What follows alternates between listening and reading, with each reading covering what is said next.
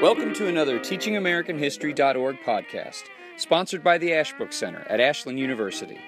TAH.org is the leading online resource for documents based study of American history, civics, and government for teachers, students, and citizens.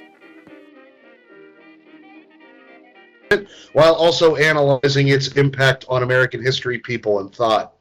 TeachingAmericanHistory.org is a project of the Ashbrook Center, a nonpartisan nonprofit organization based at Ashland University. We provide a variety of programs and resources for teachers of American history, government, and civics, all based on primary documents.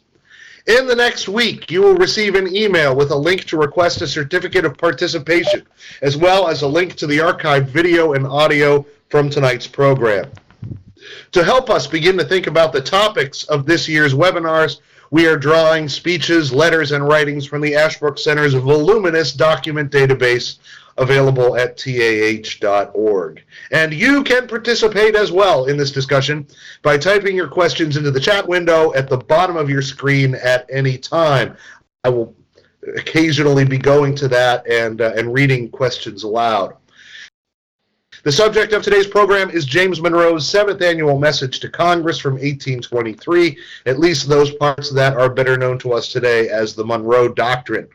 To help discuss it, our doctors uh, is our Dr. Eric Pullin, Associate Professor of History at Carthage College, and Dr. Jay Sexton, Kinder Institute Chair in Constitutional Democracy and Professor of History at the University of Missouri. Eric Jay, welcome. Glad you can be with us tonight. Great to, Great be, to be here. All right. Well, let me just start you off with a very general question. Monroe Doctrine. Most people have heard of it. Uh, probably most people don't know what it means. Uh, why is it so so important to understanding American history? Uh, Jay, I, I want to give this. Uh, I want to give you the first shot here because uh, you're you've recently published on the Monroe Doctrine. well, I uh, here then let me emerge. Is, am I have I emerged for the uh, everybody in yes. video form? Okay. So wh- why why is it so important? Why is the Monroe Doctrine so important? I think that it's important for two reasons. The first one is that it responded to an acute crisis, or at least what the contemporaries, what the the statesmen and the broader public in 1823 considered to be a very acute international crisis. So it had a legacy uh, for that reason. And that leads me to the second reason why I think it's a, a long lasting document, why it's something we're still talking about it almost 200 years later. And that is because subsequent generations of Americans have looked to the Monroe Doctrine uh, for inspiration, for guidance um, and in, and indeed to look to it for direction in how they related to peoples, not just of the Western Hemisphere, which is of course what the uh, text talked about most directly, but also international relations more generally. Okay. Eric, what would you like to add? Well, I, would like to echo uh, exactly what uh, Professor Sexton just uh, offered. Is that it? The Monroe Doctrine uh, addressed a uh, an important problem in its time, and uh, echo also that it has been used by subsequent practitioners of foreign policy going into the 20th century. In fact, even as recently as uh, as the Obama administration, whether to negate or affirm it.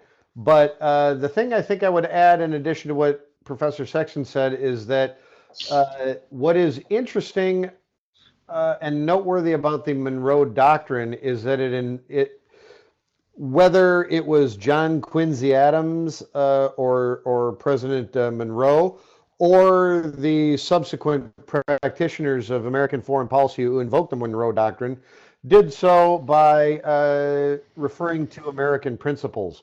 And whether they were sincere or uh, disingenuous about how they uh, they use the Monroe Doctrine, one of the things that I think that uh, uh, uh, stands as a continuing theme throughout American history, as as relates to the Monroe Doctrine, is the idea that it's quintessentially American. Hmm. Okay. Well, Jay mentioned the uh, the the immense crisis or the immense perceived crisis that this was written in response to. Can you say a little bit more about the nature of that crisis? Absolutely. I mean, the the crisis in the 1820s was the climax of a much longer international process uh, in which uh, European old world uh, colonial structures and institutions uh, were eroding, uh, were collapsing uh, across the ocean in the Western Hemisphere. So the American version, which we're most familiar with, is of course the American Revolution, the Declaration of Independence in 1776. Um, the Monroe Doctrine dealt with the United States' response to the collapse of the Spanish Empire. Um, the Spanish Empire, which had collapsed really at the beginning of the 19th century process of very complex, very convoluted uh, revolutions, uh, wars of independence, which had reached their apogee or their climax in 1823, and most of the former Spanish colonies had become independent uh, republics. Now, whether or not they would stay independent, whether or not their uh, form of government would remain republican, or it might revert to uh, monarchies or aristocracies, other types of political organization, was the question that was facing the Monroe administration in 1823. And the final little spin on the crisis was, of course, the threat, the persistent threat that the reactionary powers of the old world would intervene, would would cross the Atlantic to crush the rebellions and to reimpose some form of colonial rule on these new uh, Spanish um, American states. So that was the crisis. Um, I said one more thing. Let me add one more thing. Finally, the other bit of the crisis, or the context, the backstory to this was, of course, British policy. Great Britain, now the world's preeminent power in 1823 after the defeat of Napoleonic France in 1815. Britain, um, which wanted uh, trading opportunities in Spanish America, but was not quite sure if it wanted the types of political constitutions, the forms of government that the United States wanted, that we were just hearing about, about American forms of politics. So the British policy was a real X factor for the United States and a precipitant of the um, uh, Monroe Doctrine itself, which was written in response to a um, what initially, at least, was a British offer of joint Anglo-American action to um, to deter the reactionary powers of continental Europe from intervening across the Atlantic. Fascinating. Eric. Yeah, uh, what I'm about to add is really a footnote to uh, to what Professor Sexton said.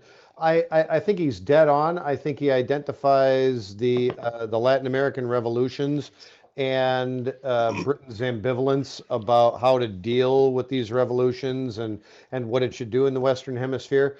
But I'd also like to add that there are uh, events uh, occurring in Greece and also in uh, the western part of North America that are motivating the uh, the Monroe administration to uh, uh, to assert American jealousy in the hemisphere in um, and, and, these these two tensions work against each other. So let me let me draw this out a little bit. Uh, in in Greece in 1820 uh, 1820 21, you have uh, uh the Greeks uh, engaging in a revolution against the uh, the Ottoman Turks, and and many many progressives, many liberals, many Democrats, little D Democrats uh, uh, little r Republicans, people who believe in um, uh, national self assertion, are demanding that the United States and other similarly minded democratic countries support the Greek Revolution against the Turks. In addition, uh, what's happening on on the uh, on the west coast of the North American continent is that the uh, the Russians, the Imperial Russians, are moving or they're they're they're laying claims to areas such as Alaska and claiming territory as south as the 55th parallel. And John Quincy Adams, the Secretary of State, and President James Monroe uh, are both of a mind to say, on the one hand, the Russians should not be doing what they're doing. And on the other hand, they're saying, well, maybe we shouldn't get involved in a Greek revolution. And so the Monroe Doctrine is a uh, is a sort of, uh, and I don't want to make too much of this, but uh, but I am going to say it anyway, a, a uniquely American response to all of these international events. But I but I will emphasize that Professor Sexton's emphasis on Latin American revolutions is probably the most important. Okay, uh, we have our first question from a participant. Uh, Larry Fada asks, uh, we know that the, the, document was largely the work of John Quincy Adams. Out of curiosity, how much did President Monroe contribute to this text? Do we know? That you know, that's that that's a, a great question. Um, I mean, the the authorship of of any of these sorts of documents, and of course, the the place to begin to answer that question is say this is the what we now call the State of the Union address. Um, back in the 19th century, it was called the Annual Message.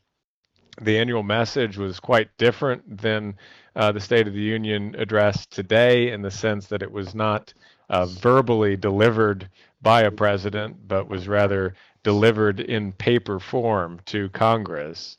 And it was always, I shouldn't say always, but almost always uh, jointly authored. So the president would delegate uh, to his uh, cabinet officials the uh, initial drafts for the sections on the post office, on foreign affairs, on the on the state of the finances to the Secretary of Treasury, and so forth. So the first thing I think to to say in response to that question is it's very typical of this type of document for it to be uh, the product of uh, multi- multiple authors. That's first point. Second point is that John Quincy Adams was the principal author of the early drafts on the section on foreign affairs. So, what becomes uh, known as the Monroe Doctrine um, can be traced to John Quincy Adams quite clearly. Um, we also know from his diary, which, as a side note, is one of the best sources of 19th century political history. John Quincy Adams's diary, which goes all the way up until the 1840s, meticulously kept, and particularly in this period of uh, October and November of 1823, when the administration is drafting its response to the uh, international crisis, we know from his diary that the the text of this actual um, State of the Union annual message addressed was discussed at length by the uh, the full cabinet, and it had input not just of Secretary of uh, State Adams, but also the Secretary of the, of the Treasury, um, the Secretary of War John C. Calhoun, James Monroe, the Attorney General William Wirt had some very um, important input in it as well.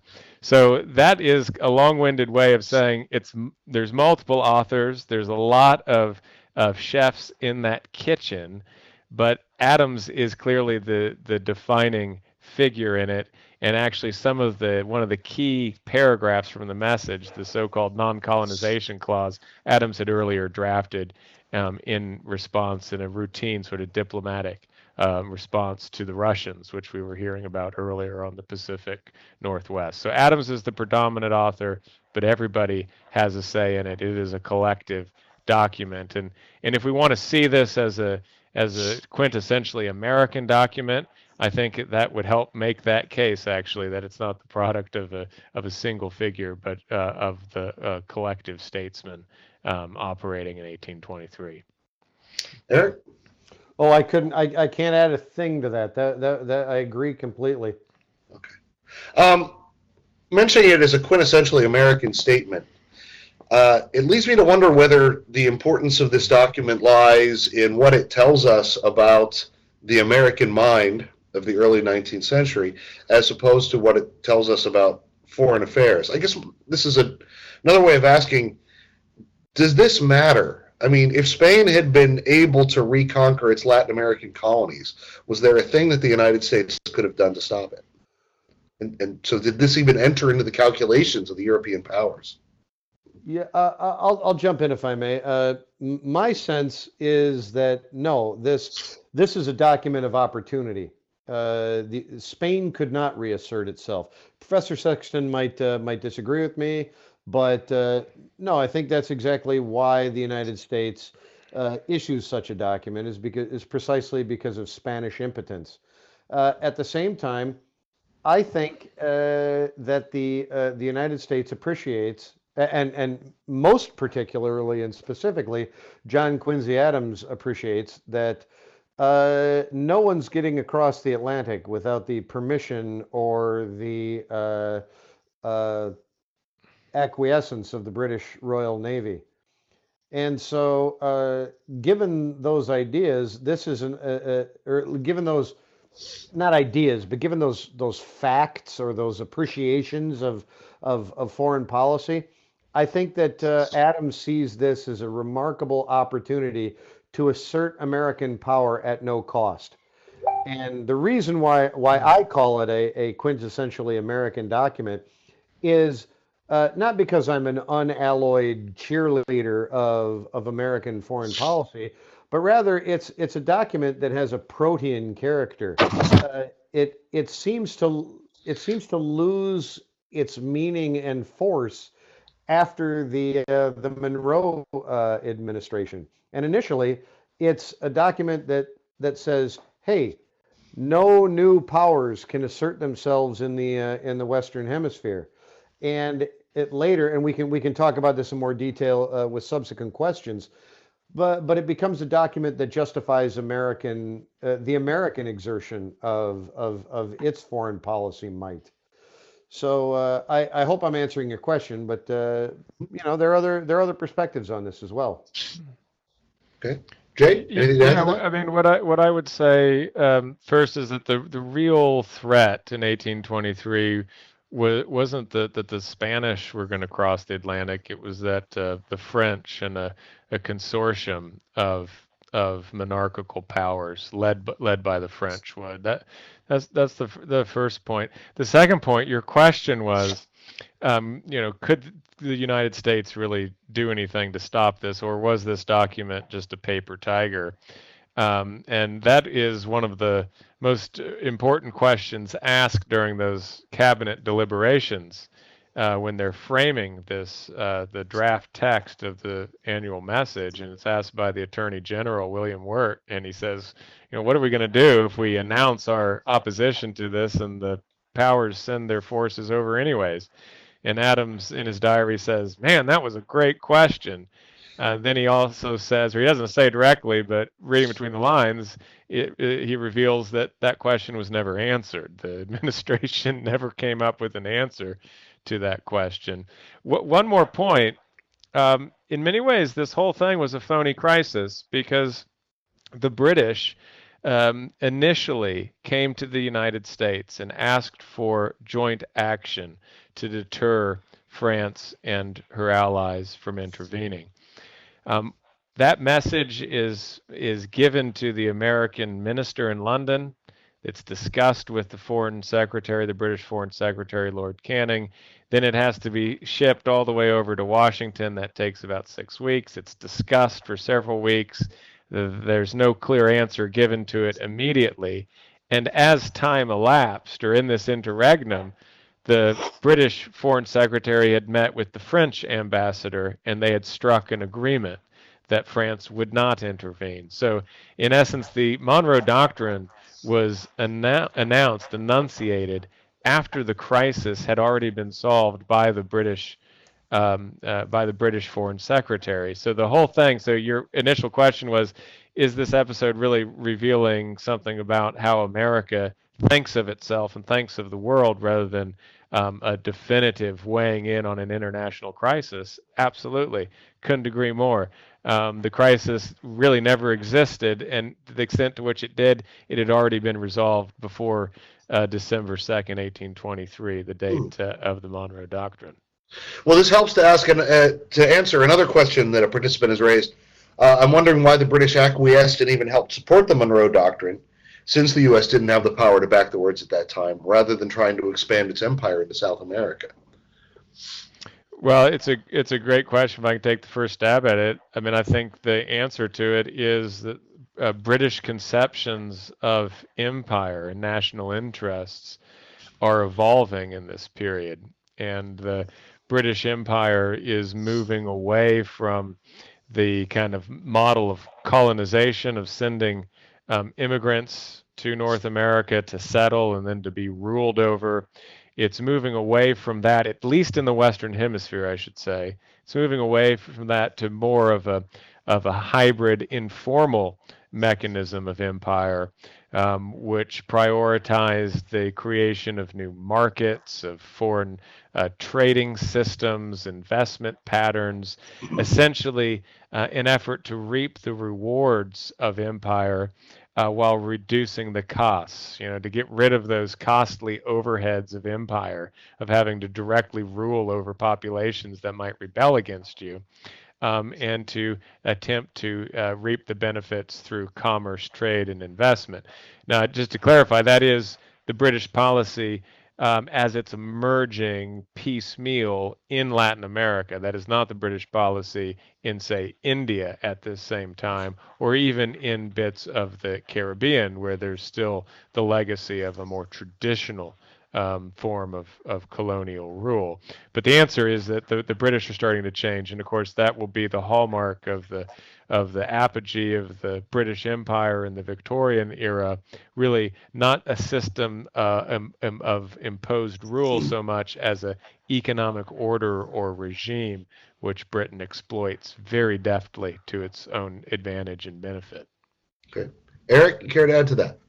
Uh, I don't know if I'm answering your your your question is more about Britain than it is the United States. Am I right? Um, well, it's why why was Britain willing to go along with this policy? Yeah, I, I, I don't think I could I could add much to that. I I, I think that uh, I I might take it in a slightly different direction by saying why is it that the United States wouldn't just go along with Britain? And uh, I think Professor Sexton will know the quotation better than I will. Uh, but John Quincy Adams says something along the lines of, uh, uh "We don't want to be a cockboat in the wake of a British frigate." Uh, is it is it a rough paraphrase? Yeah, that's right. Yeah, and and the idea is that uh, if if the United States goes along with Britain and appears to to sanction Britain's proposal after the fact, then John Quincy Adams, I think, has successfully reasoned then that the United States has reduced itself to the junior partner of, of, of Great Britain. What's more is we're only talking about, uh, gosh, five or six years after the uh, the War of 1812 has ended, and uh, the last thing Americans want to do is be perceived as British subordinates. So uh, John Quincy Adams, I think, successfully reasons that it's in Britain's interest to uh, uh, uh to patrol the seas and keep. Uh, uh, I'll say I'll agree with Professor Sexton on on the French, but also the the Holy Alliance, or and especially the Russians, mm-hmm. coming at uh, North America from the other way, from the Pacific, rather than from the Atlantic, as the French would do. But basically, the United States want to appear as if they are in control of events, or it is in control of events, rather than following uh, Britain's lead. None of what I just said is inconsistent at all with what I, I, I think uh, uh, Jay said, but uh, I think it I think it bears stating that, at least in my opinion, what one of John Quincy Adams, and forgive me if I keep stressing the Z. Uh, just what was drilled into me when I was an undergraduate by uh, one of my professors. Uh, and uh, is, is basically the idea uh, that the United States wants to appear as if it as if it is in the frigate and not in the in the cockboat or in the dinghy behind the larger ship a certain amount of this, I would think, would have something to do with Adams' own origins. I mean, as one of our participants pointed out, he had extensive diplomatic experience of his own, but just as importantly, he is son of, of, of one of the most prominent Federalists uh, in a uh, in a democratic administration. And sure, this is supposed to be the era of good feelings where parties don't matter, but uh, I would think that Adams is eager to avoid any suggestion from others in the administration that he's pro-British. Would that be uh, is that a fair estimate? Oh yeah, I think I, absolutely. I mean, that's the um, that is always the way to um, end a political career in the 19th century is uh, is uh, is appearing to be pro pro British. Um, though interestingly, uh, you know Calhoun and Monroe um, in, in, those cabinet discussions, they're prepared to sign up to the British deal. Uh, when the British first approach uh, for joint action, they're they're prepared to sign up uh, to the British deal, even with the poison pill that comes with that British deal, and that is the condition of, uh, of, of that alliance with Britain to stop the Holy Allies from intervening in the New World. The condition was that uh, both of the signatories, both Britain and the United States, would renounce any intention to formally annex or acquire new territories of the of, of the former Spanish Empire. Um, so I think Adams, he's Adams is the quintessential expansionist of this period. He's got his eyes on uh, Texas, uh, then part of uh, the the new state of Mexico. He's got his eyes on Cuba. Um, he thinks both will be valuable additions to the Union. He says it very clearly. He says that's too high of a price to pay to sign up for the British proposal, when Britain, he predicts, will oppose a French intervention anyway. So why would we agree to these terms? It's a bad deal, right? Now, I think the thing that needs more explaining actually is the thinking of Calhoun and Monroe in the cabinet. Why are they prepared to sign up um, to this deal, which would foreclose the possibility of annexing um, Texas and Cuba in the future? Um, and this is something in which really the historical record is not helpful, or is, at least is not as helpful as we would wish it to be. Adams does not record their mindset quite as clearly as he records his own, uh, which is the advantage of being someone who drafts the minutes of a meeting or enters the the record in a diary. I mean, the sense that I have is that Monroe and Calhoun have a heightened uh, sense of risk and of uh, security risk if there is to be a, a, European intervention in the Western Hemisphere.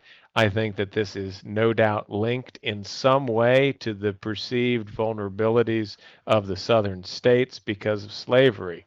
Um, slavery is the big uh, dog that doesn't bark in this whole episode. It's not in Adams's diary, it's not in the Monroe Doctrine itself, but slavery is a crucial issue. It had just been behind the Great Missouri Crisis, which had only recently uh, been resolved. There were emerging factions for and against, uh, building up to the great Jacksonian debates over slavery in the coming decades. So it's in the air. Uh, and I think it conditions the security uh, mindset, the perception of threat and risk of the different Americans in that cabinet. So Adams, as a Northerner, I think doesn't doesn't think that there's as much risk in um, dealing or taking a tough stand with the British and the Europeans, as do Calhoun and Monroe, with the experience, of course, of the Revolution and the War of 1812 fresh in mind, in which international conflict has a way of destabilizing slavery. Therefore, you must prevent international conflict at all costs. Now, again, that's my gloss on it because it's not clear in the record. It's one of the more frustrating things there, but it must have been on their minds in some way. And this is where the job of the historian is really fun. It's not to make things up, but it's to make reasoned um, inferences based on evidence and contextual evidence and data and circumstances and to try to understand and recreate the very complex multidimensional mindsets of these of these statesmen Eric. John, yeah, I, I, just, I really want to emphasize uh, the, the, the point about uh, international conflict destabilizing the institution of slavery. And uh, I don't want to give away too much of the game here, but uh, both John Quincy Adams and John C. Calhoun will will switch in a sense uh, as we get closer to the uh, to the Mexican American War.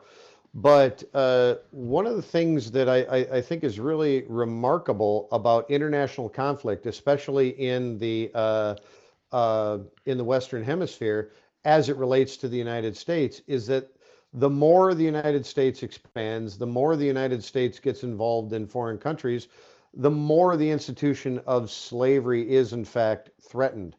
Uh, the uh, you know the acquisition of the uh, the Mexican cession uh, talk of, I mean, Cuba has been a source of uh, desire uh, on the part of the American uh, or the United States since uh, goodness, since at least the Adams administration. And the idea that Cuba, with its uh, large African population, should become part of the United States is something that I think caused a great deal of controversy in in the in the American Republic, and the controversy stemmed from not knowing what to do with this large African population. Should we enslave them? Uh, should we treat them like uh, uh, like we treat uh, the uh, the people of Haiti? And and Haiti itself is a, is another great example of the destabilization of of uh, of the institution of slavery because the the revolution in slavery uh, I'm sorry the revolution in Haiti led by uh, Toussaint Louverture and uh, and slaves uh, effectively led uh, Americans of both North and South to say we're not going to recognize this country. Or, or, if if not officially recognize this country we're not going to deal on equal terms with with mm-hmm Af- uh, people of African descent who are uh, are sovereign over themselves, and these cause problems for. This this I think takes. I hope I'm not being too confusing here, but it takes me back to the idea of the uh, uh, the Monroe Doctrine being a quintessentially American document, because there are contradictions written into the document, and and and not just the document, but the documents that support it. There's all this talk about freedom, but like like Professor Sexton says, slavery is this unspoken gorilla in the room that uh, no one's talking about, but everyone knows is important to determining the nature not only of how the United States keeps foreign competitors out of the Western Hemisphere, but also how the United States manages its own expansion in the Western Hemisphere. Okay. Uh, David Cedar asks a question of, to what extent is religion a motivation here? Of course, when we talk about uh, France and especially Spain, we're talking about Catholic powers. Uh, the, the, the black legend of the Spanish is something that runs deep in the uh, in the American tradition. Is is at least part of the concern about uh, Latin America being recolonized, uh, a fear of uh, of international international Catholicism. Yeah, oh yeah, I mean, I, abs- I absolutely, absolutely, and you know, it's one of those things. I think that it takes a lot of historical imagination for us to recapture that the the visceral hatred of Catholicism um, among um, uh, um, among not just the American Protestant uh, elite, but also the the British Protestant elite. So um, I I think that's there. Um, I think uh, two more things about religion and the Monroe Doctrine. The first is that, um, uh, you know, in the broader context of how the United States begins to open up uh, diplomatic relations with these new um, uh, states in uh, Spanish America, um, you know, it has essentially uh, three agendas the United States does when it re- recognizes the independence of these new states. The, the first agenda is to promote a republican form of government um, in Spanish America as opposed to a monarchical form of government. Uh, the second agenda is to uh, promote some kind of uh, commercial reciprocity or, or, economic arrangement in which there would be reciprocal um, trade and investment patterns that would be encouraged by the states themselves. And then the third thing, uh, often underappreciated, is that the uh, John Quincy Adams, as Secretary of State, he's always banging on about um, religious toleration. He wants. Uh, he doesn't want Protestants to be discriminated against. Uh, there's not huge numbers of Protestants. I think he's probably thinking uh, more of uh, uh, uh, enclaves of American and British merchants than anything else, but he's attempting to introduce the principle of religious toleration. So that that's important there. The final point about how religion plays in or fits into all this is, of course, it's um, it's an argument that cuts both ways when it comes to in, uh, the question of should the United States attempt to cultivate close relations with these new states. Um, many would say uh, we have a religious duty a religious duty to uh, spread the principles of toleration, and indeed, um, that's really the thin end of the wedge to spread Protestantism, if you think about it.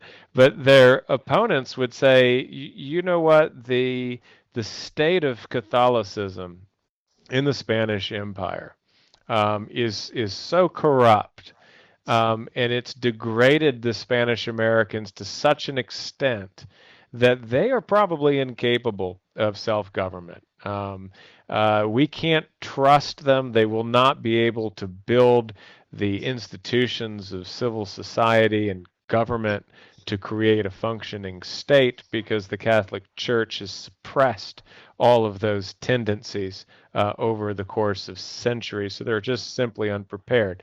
Uh, this is a classic kind of anti Catholicism argument that you see throughout the 19th century, even into the 20th century, I should say. You see this oftentimes when um, Americans are contemplating what to do in the Philippines.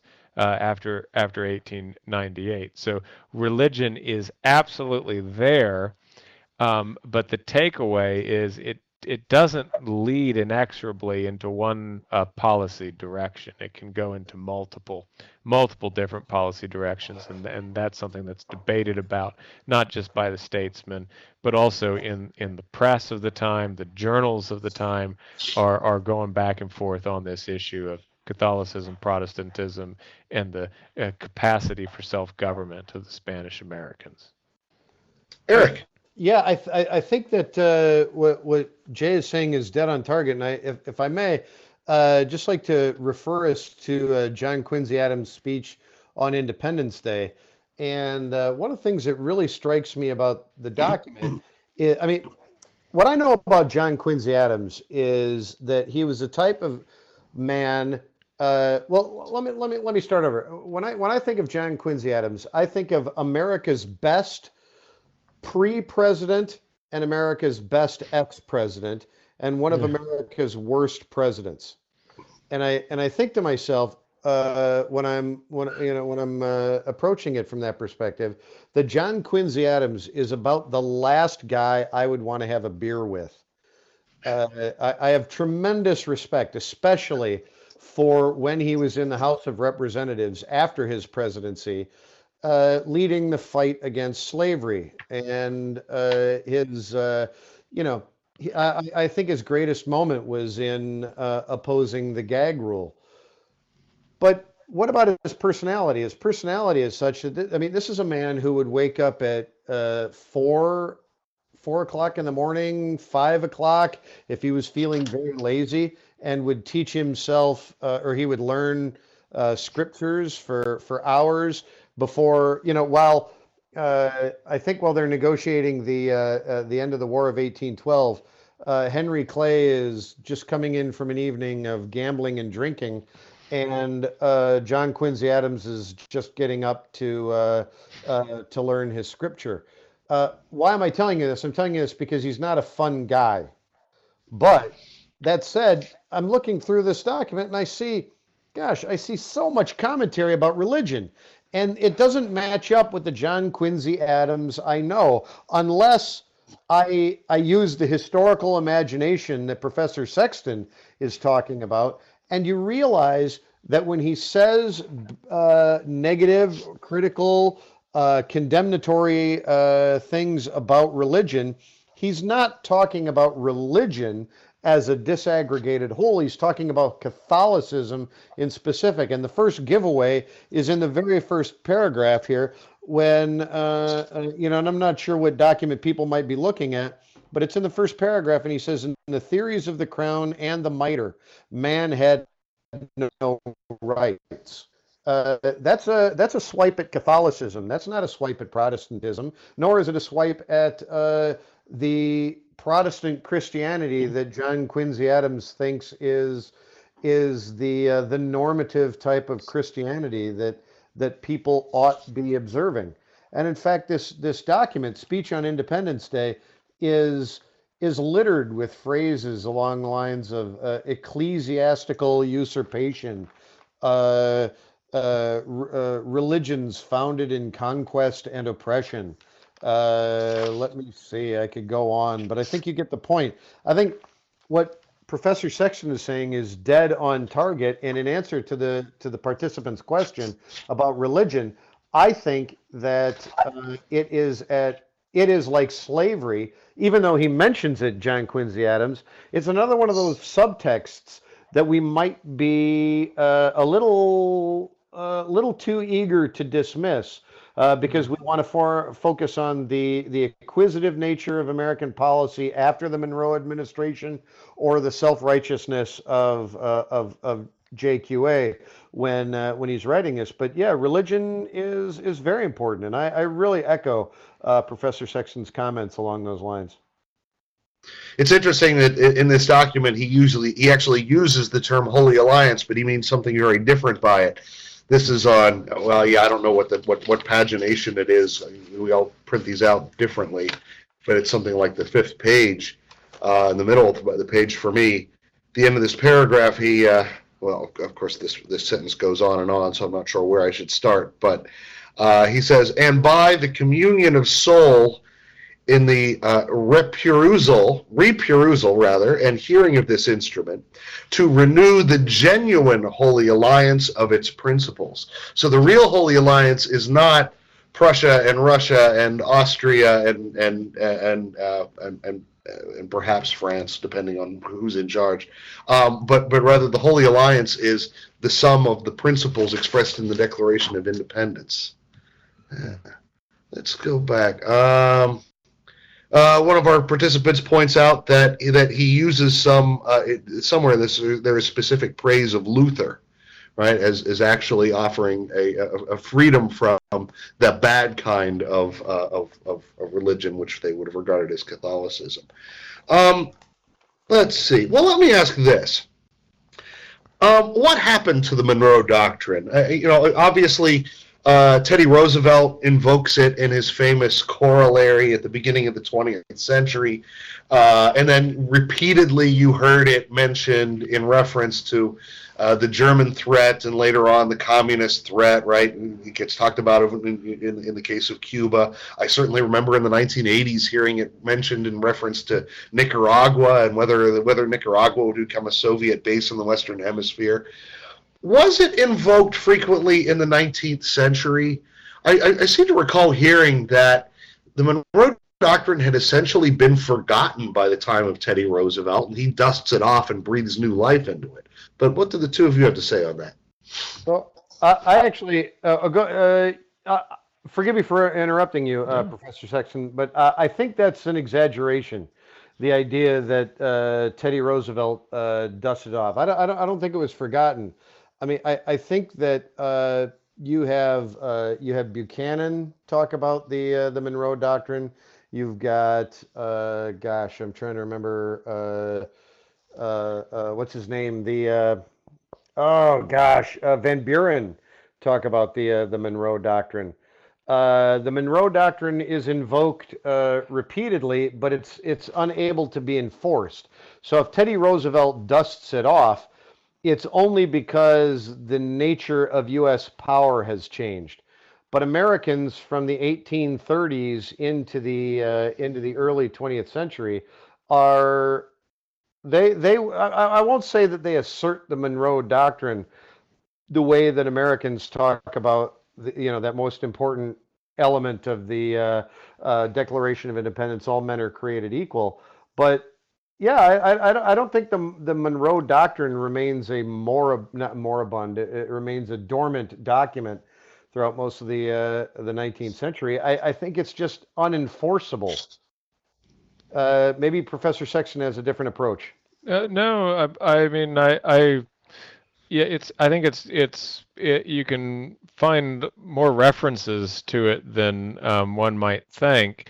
I would say that what's most significant about the Monroe Doctrine in the 19th century is that it is very, very rarely invoked against uh, foreign powers, against uh, uh, European powers, which was the original uh, message.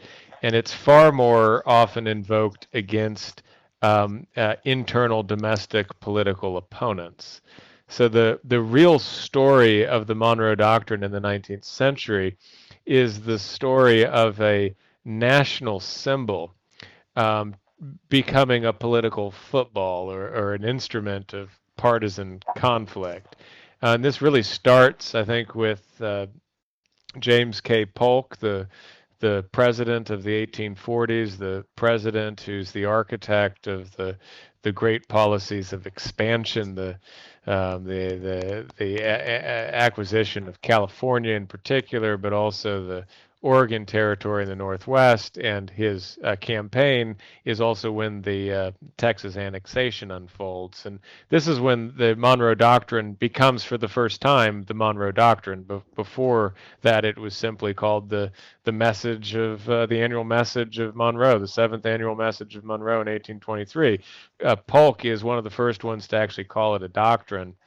Um, and he does so on behalf of a v- deeply divisive um, policy of expansion. So it, it's a clear example of the appropriation of a popular symbol from a, a, a popular president. I mean, Monroe's presidency, we don't really know much about it today, but in the 1840s and 50s, he was seen as a example of um, this pre-partisan past. You were talking about the era of good feelings earlier, a time in which Americans weren't so divided, in which they came up with compromise solutions to the the problems of the day.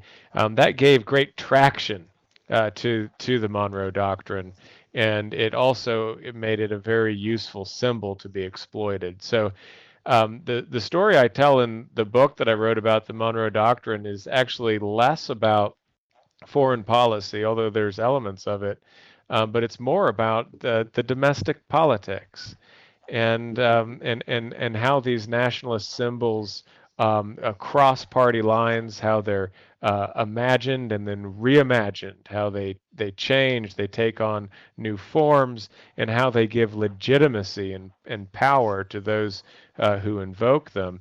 And, and in that sense, though there's not much talk about the Monroe Doctrine in the in the 20th century or today by comparison, um, there's comparable symbols and images of American foreign policy um, uh, things like anti-communism during the Cold War. Uh, that's something that definitely crosses party lines and is a powerful symbol. Um, things about national security and and the and and and terrorism today. Again, um, there there's elements of foreign policy there, but there's also really important domestic political dimensions um, to them. Uh, I, would like to jump in again, if I may, John. And uh, I just I, I, was taking notes, and I really, really appreciate the fact that uh, Jay focuses on um, domestic politics, uh, because really my, uh, my my my historical interest is is in foreign policy, and I was just looking through my through my notes and and several books in preparation for this, but uh, the Monroe Doctrine, or as uh, Professor Sexton appropriately says, uh, you know, uh, Monroe's speech is invoked, uh, at least in cabinet discussions in the 1830s, when the Britons, er, when the Britons, when the British formally annexed the Falkland Islands. Uh, it's annexed again, or it's it's it's made reference to again during a goodness a 12-year period when Britain and France are blockading Argentina and uh, between 1838 and 1850, uh, Argentina won't pay its debts, and the British will not let the Argentines, uh, and this is just a couple of years after they've taken the Falklands away from Argentina, they're basically uh, uh, lording themselves over Argentina and will not let Argentina trade until its debts have been paid. Yeah. And the United States says, well, this is clearly a violation of Monroe's principles, but but there's nothing we can do about it.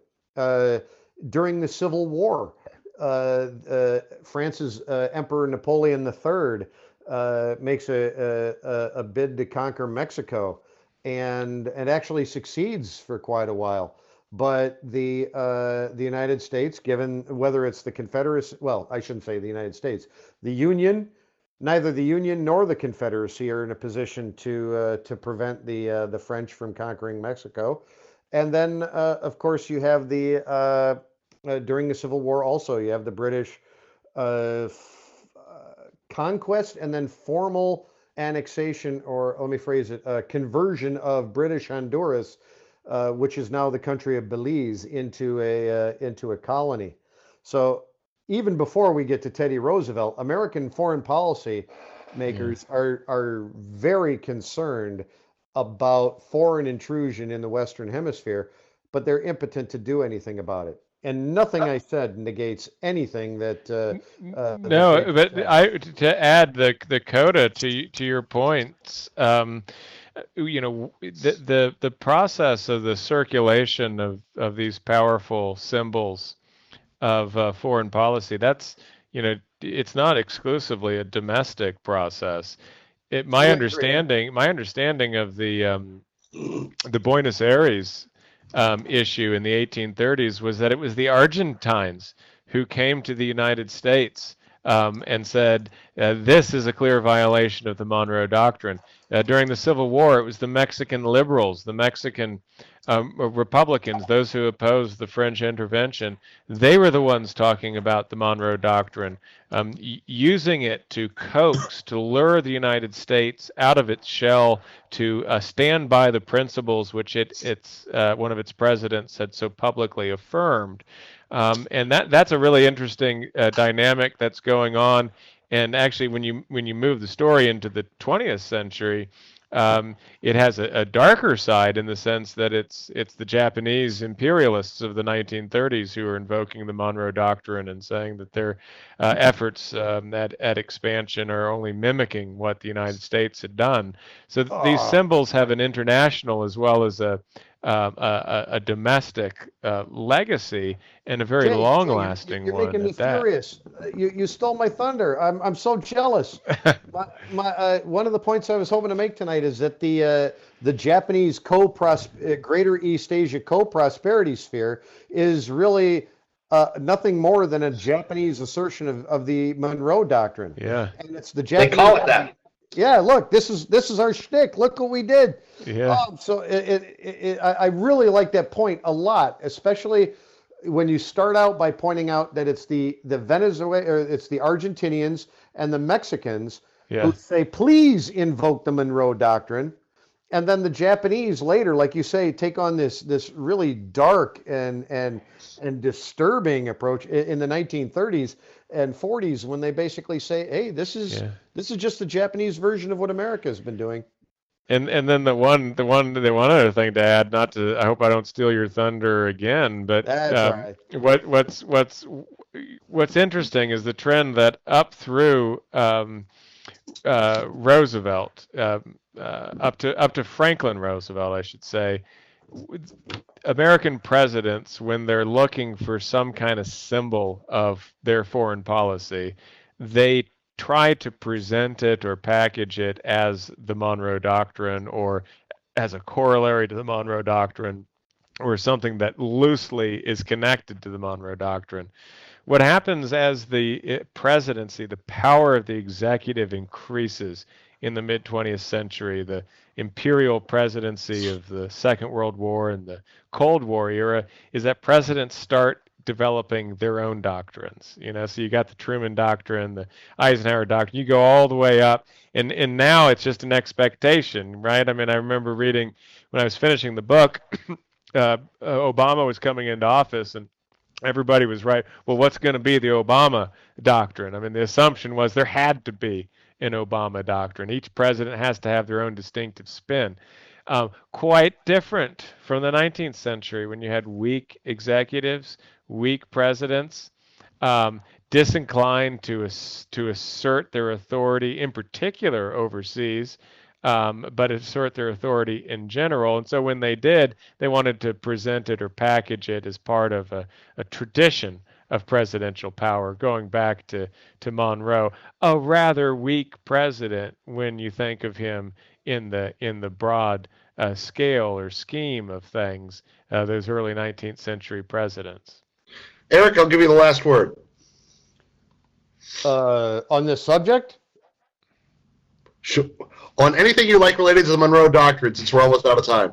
Okay, here's what I want to say. Uh, I wanted to, boy, there's a lot of 20th century stuff. We could have talked about this, but here's what I want to say. I, I think it's really interesting that as recently as 2013, John Kerry, Secretary of State John Kerry, declared an end to the Monroe Doctrine. And uh, depends on what news source you're reading, but Kerry's words are greeted either with uh, great acclaim and fanfare or uh, uh, yawning boredom. And uh, I just I think what's what's important about the Obama presidency is that President Obama, through Kerry, essentially said that the era of the United States either protecting Latin America, which is the basic idea of the um, uh, of the Monroe Doctrine, uh, Central and, South America, or the idea of the United States intruding in Latin America is is over. It's gone. It's done with. And uh, I think that uh, that's really interesting because it is a repudiation or at least a turning of the page on what I think has been the most important foreign policy document to justify American behavior in the 19th and 20th centuries. All right. Well, I want to thank uh, both of our participants, Eric and Jay, uh, our, our, panelists, rather, as well as our participants for their questions. Uh, just a reminder about the email you will receive with a link for the certi- for a certificate of participation. That will be coming the next couple of days. Uh, if you have enjoyed today's webinar, please consider taking an online graduate course through the Ashbrook Center. These are also offered as part of our Master of Arts in American History and Government program. Uh, Eric teaches in that, that program. Maybe we'll get Jay involved in it too at some point. You can find more information about Ashbrook's online course offerings at teachingamericanhistory.org. You can help us spread the word about these programs by sharing the archive link, which you will receive via email next week. Please send that to your colleagues and share it on social media if you are so inclined. Our next Documents in Detail webinar will be Wednesday, November 15th, when our subject will be Frederick Douglass's What to the Slave is the 4th of July. At that time, I will be joined by Dr. Emily Hess of Ashland University and Dr. Peter Myers of the University of Wisconsin at Eau Claire. The, the recommended readings for that webinar have been posted. So I hope to see you back here. Well, with any luck, I will be in Ashland, uh, but uh, on uh, the evening of, no- of November 15th. Thanks a lot and have a great evening.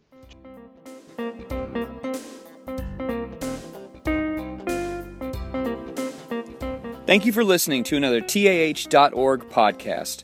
You can find archives of all our previous programs, as well as information about future programs at tah.org/webinars or on iTunes by searching for teachingamericanhistory.org.